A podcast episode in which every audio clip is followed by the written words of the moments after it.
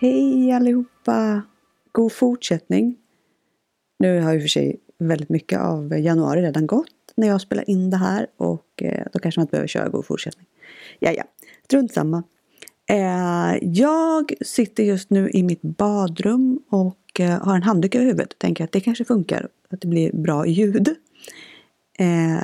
Det här kommer vara ett litet specialavsnitt som vi har gjort tillsammans med Mike Florett. Eh, Mike är ju med i duon Mike Florett och Lisbeth Duringe som har skrivit tre böcker. Vi hade ju även med dem i tidigare avsnitt av podden. Kommer lägga länkar lite nedan här sen. Eh, men de här två fantastiska människorna, de är ju experter på psykopati och kommer ha en föreläsning i Stockholm 10 mars. Och den tänker vi flagga lite extra för, för det är ju sjukt spännande att vi som publik kan sitta där och lyssna på dem och samtidigt kommer vi ha möjlighet att kunna ställa frågor efteråt. Eh, så det känns ju så kul. Eller jag vet inte, vi kanske kan ställa frågor under tiden också. Ah, ja. I vilket fall så är de ju där på plats. Och vi kommer verkligen kunna få ut så mycket kunskap som möjligt från den här föreläsningen. Och eh, i och med den här föreläsningen så bad vi Mike att sätta ihop lite grann, bara lite för våra lyssnare. Och i det här avsnittet kommer vi ju få veta, lite roligt, hur två stycken apelsinhalvor kan beskriva en psykopat. Eh, det är en väldigt, en väldigt målande bild. Riktigt, riktigt bra. Eh, det kommer Mike gå igenom. Sen kommer han ta upp några av de här vanligaste frågorna som de stöter på. De får mejl liksom, och meddelanden hela tiden från människor som har blivit drabbade av psykopater. Eh, men de vanligaste frågorna, eh, som till exempel varför psykopater finns och varför deras beteende finns. Varför psykopater överhuvudtaget har förhållanden. Vad får de ens ut av till exempel och vad ska de med relation till? Eh, och sen hur manliga och kvinnliga psykopater skiljer sig åt. Kan man gå på den här eh, psykopatchecklistan till exempel när det kommer till kvinnor? Hur liksom, ser det likadant ut? Ja, det, det kommer han gå igenom i det här lilla specialavsnittet som han har satt ihop till oss. Så tack snälla Mike och Lisbeth för att ni djupdyker i det här ämnet och för att vi kan pumpa er på information.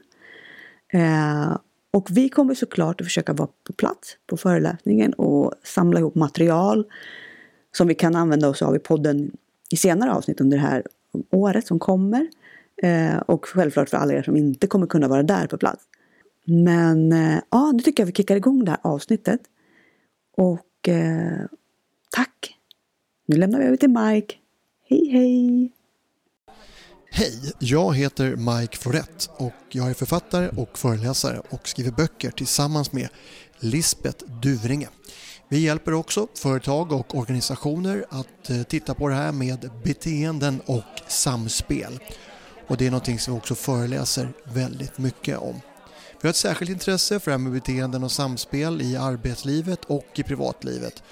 Vi har då skrivit tre böcker om psykopater och psykopatiskt beteende. Och den här lilla specialaren som vi gör nu för Psykopatpodden det gör vi inför vår föreläsning på Cirkus den 10 mars i Stockholm alltså.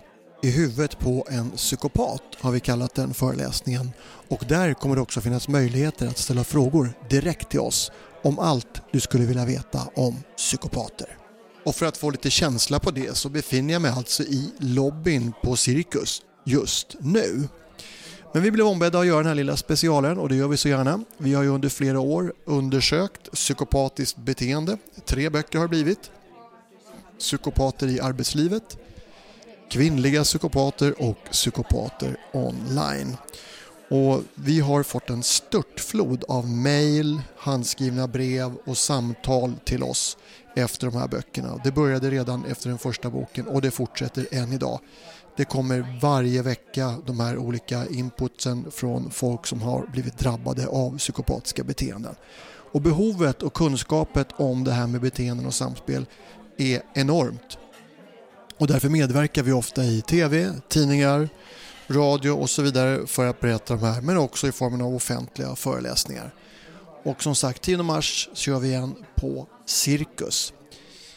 Det behövs mer kunskap om det här för att minska risken för att drabbas. Och De här beteendena de skapar ju enormt stora problem för omgivningen. Och De skapar ett enormt lidande i familjer, i släkter, på arbetsplatser och skapar också till exempel våld i nära relation men framförallt också är det mycket barn som drabbas av det här. Och därför så är det angeläget, viktigt att prata om psykopater och deras beteenden. Psykopater ser ju ut som oss andra såklart. Det är ju en av fällorna med det här. Om man kunde se på en person att den var psykopat så skulle det vara väldigt enkelt. Men det kan man inte göra utan de, de ser ut precis som vanliga personer. Vi brukar ta en liknelse med om du har en apelsin. Om du tar den och delar den i två lika stora delar och så gröper du ur den ena halvan. Sen lägger du de här halvorna med skalet uppåt. De ser ju exakt likadana ut. Exakt lika aptitliga och trevliga ut. Men vänder du upp och ner på dem så är det tomt i den ena. Det är bara ett tomt skal. Det här representerar psykopaten.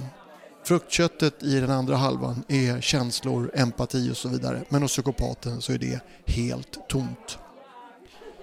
Jag tänkte ta och svara på några frågor som vi får och den absolut vanligaste frågan som vi får eller en av de absolut vanligaste, det är varför finns det psykopater och varför finns deras beteenden?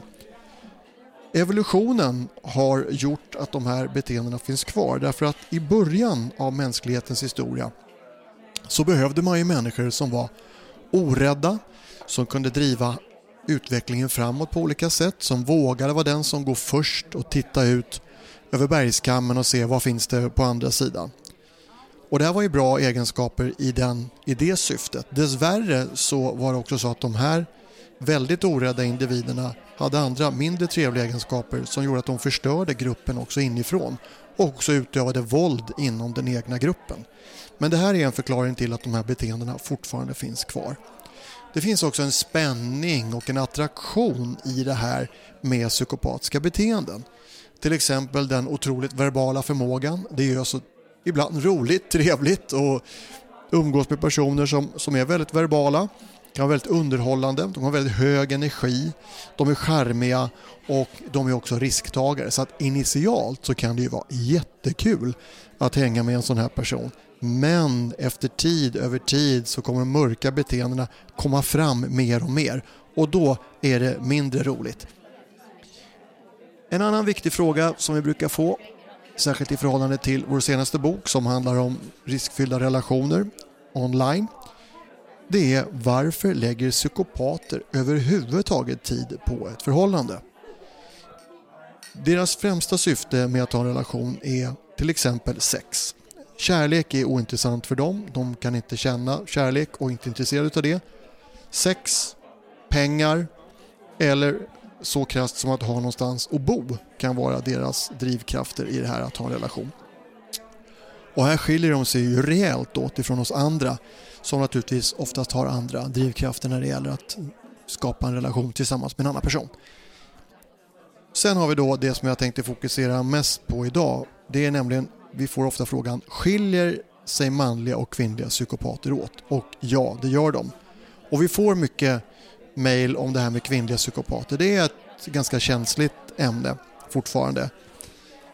Och ett sätt som man kan lära sig det här det är att börja titta lite mer på den här checklistan för psykopati. Den skapades av Robert Hare och är utifrån den manliga normen som så mycket annat fortfarande i samhället fast vi skriver 2020 här.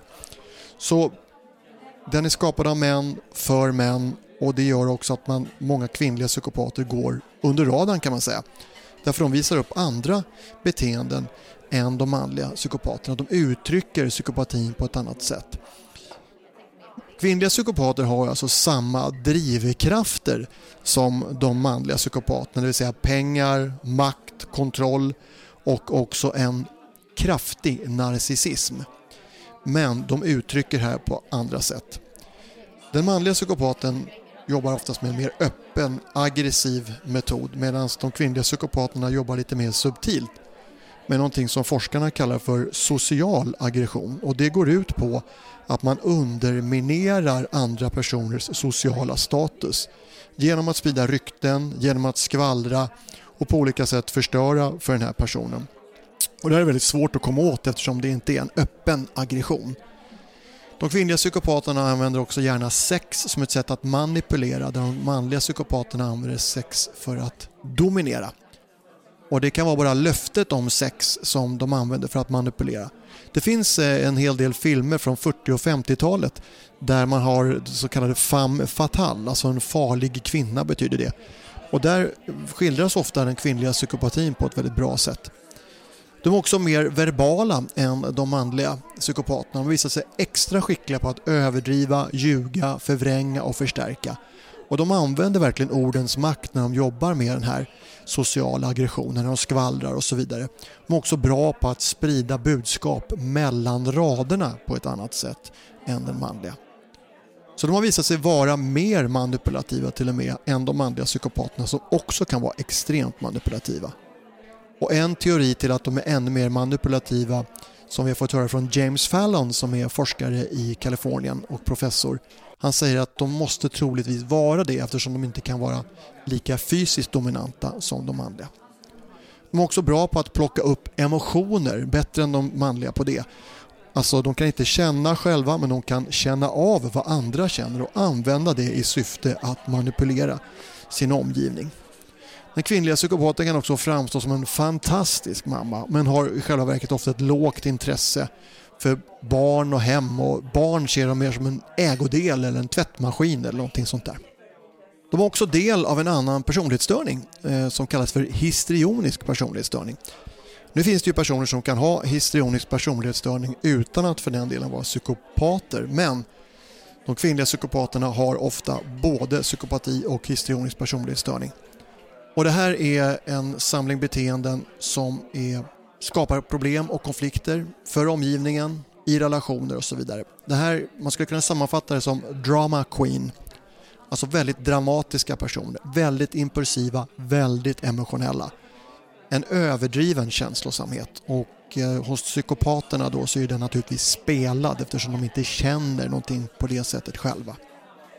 Den histrioniska personen har en konstant strävan efter uppmärksamhet och de gör vad som helst för att hamna i rampljuset och för att komma tillbaka till rampljuset ifall det skulle visa sig att det är någon annan som plötsligt så får stå där. Då kan det göra, gå till väldigt eh, kraftiga åtgärder för att få tillbaka sin uppmärksamhet och stå i fokus. Den kvinnliga histrioniska personen har ofta utmanande klädsel och utmanande beteende. Och det här är en ganska så vanlig personlighetsstörning faktiskt. Det är faktiskt 10% som har den här jämfört med psykopater som är 1-3% av normalbefolkningen. Det man ska titta på när det gäller det här, precis som med psykopati, det är alltså mönster över tid. En person som beter sig så här tillfälligt vid något enstaka tillfälle är ju inte histrionisk. Utan det är över tid och de är oflexibla. Det vill säga det här mönstret, de fortsätter att bete sig på det här sättet hela tiden. De ändrar sig inte. Och de är ofta involverade i väldigt mycket negativa livshändelser, konflikter och så vidare runt omkring sig. Så att det händer mycket runt de här på ett negativt sätt och det är väl därför man brukar kalla dem för drama queens. Psykopater visar upp en fantastisk känslokyla och det här skapar väldigt mycket psykisk ohälsa för människor runt omkring. Men det är också så att de förstår inte oss och vi förstår inte dem. De kan inte förstå hur vi kan vara så empatiska och bry oss så mycket om andra personer och våra avkommor och så vidare. Det är helt ointressant för dem. Vi har ju fått höra väldigt mycket historier under vår research för våra böcker. Och det har gått så långt så att vi är egentligen inte förvånade längre över det vi får höra fast det är fruktansvärda historier på många sätt. Jag tänkte ta ett exempel ifrån vår bok Kvinnliga psykopater. Och det här är bara en liten del av en historia men för att ni ska få ett smakprov. Det här handlar om en person som jobbade på ett företag, hade problem med en kollega som också visade upp psykopatiska beteenden Eh, gick till sin VD, den kvinnliga VDn, som i det här fallet heter Yvonne, för att få hjälp. Och han går först och sen får han ingen hjälp så han, han går tillbaka igen och eh, jag ska bara lite kort läsa in vad som händer då. Dagen efter gick jag till Yvonne igen. Men snälla Jonas, du måste ge dig lite tid. Jag pratade ju med Sven igår. Jo, men nu har han ju hotat mig, sa jag upprört. Ska vi göra så här, när slutar du idag? Frågade Yvonne plötsligt. Är klockan fem? sa jag förvånat. Bra, kom in hit till mig då så pratar vi vidare. Det är klart att det finns en lösning, sa Yvonne och log och la sin hand ovanpå min. Jag drog tillbaka handen och nickade, men det kändes inte bra. Klockan fem steg jag in på Yvonnes rum. Jag hade inte bytt om utan hade mina arbetskläder på mig. Hej Jonas! ropade Yvonne glatt. Slå dig ner! Vill du ha något att dricka? Va? Jag visste inte var jag skulle ta vägen. Jag har faktiskt en flaska vin här, sa hon och började rota i ett skåp. Det här var absurt. Jag reste mig upp för att gå. Då kom Yvonne fram till mig, ställde sig i dörröppningen alldeles intill mig och sa Om vi gör så här då. Ifall jag bokar ett hotellrum ikväll så kanske du och jag skulle kunna ha det lite mysigt där och ja, då kanske du skulle kunna tänka dig att släppa det där med Sven va? Sa hon och la en hand på min axel. Nu kände jag en kraftig overklighetskänsla. Vad var det som hände? Som i en film. Jag backade instinktivt och bara stirrade på Yvonne. Jag måste gå nu, fick jag fram. Då blev hon hysterisk. Jaha, så jag duger inte några va? Nej, då kan du ju ta och fixa ditt skit med Sven på egen hand. Jävla gnällspik. Hon slängde sitt glas i väggen. Du kan dra åt helvete. Ut! Hon knuffade ut mig genom dörren. Jag mådde illa och var skakad. Ja, det här är bara en del av en historia som vi har med i vår bok Kvinnliga psykopater och vi har fått höra mängder av liknande. Så varmt välkommen hit till Cirkus i Stockholm den 10 mars till föreläsningen I huvudet på en psykopat. Och där kan du ställa frågor till oss och lära dig allt du skulle vilja veta om psykopater. Hej då!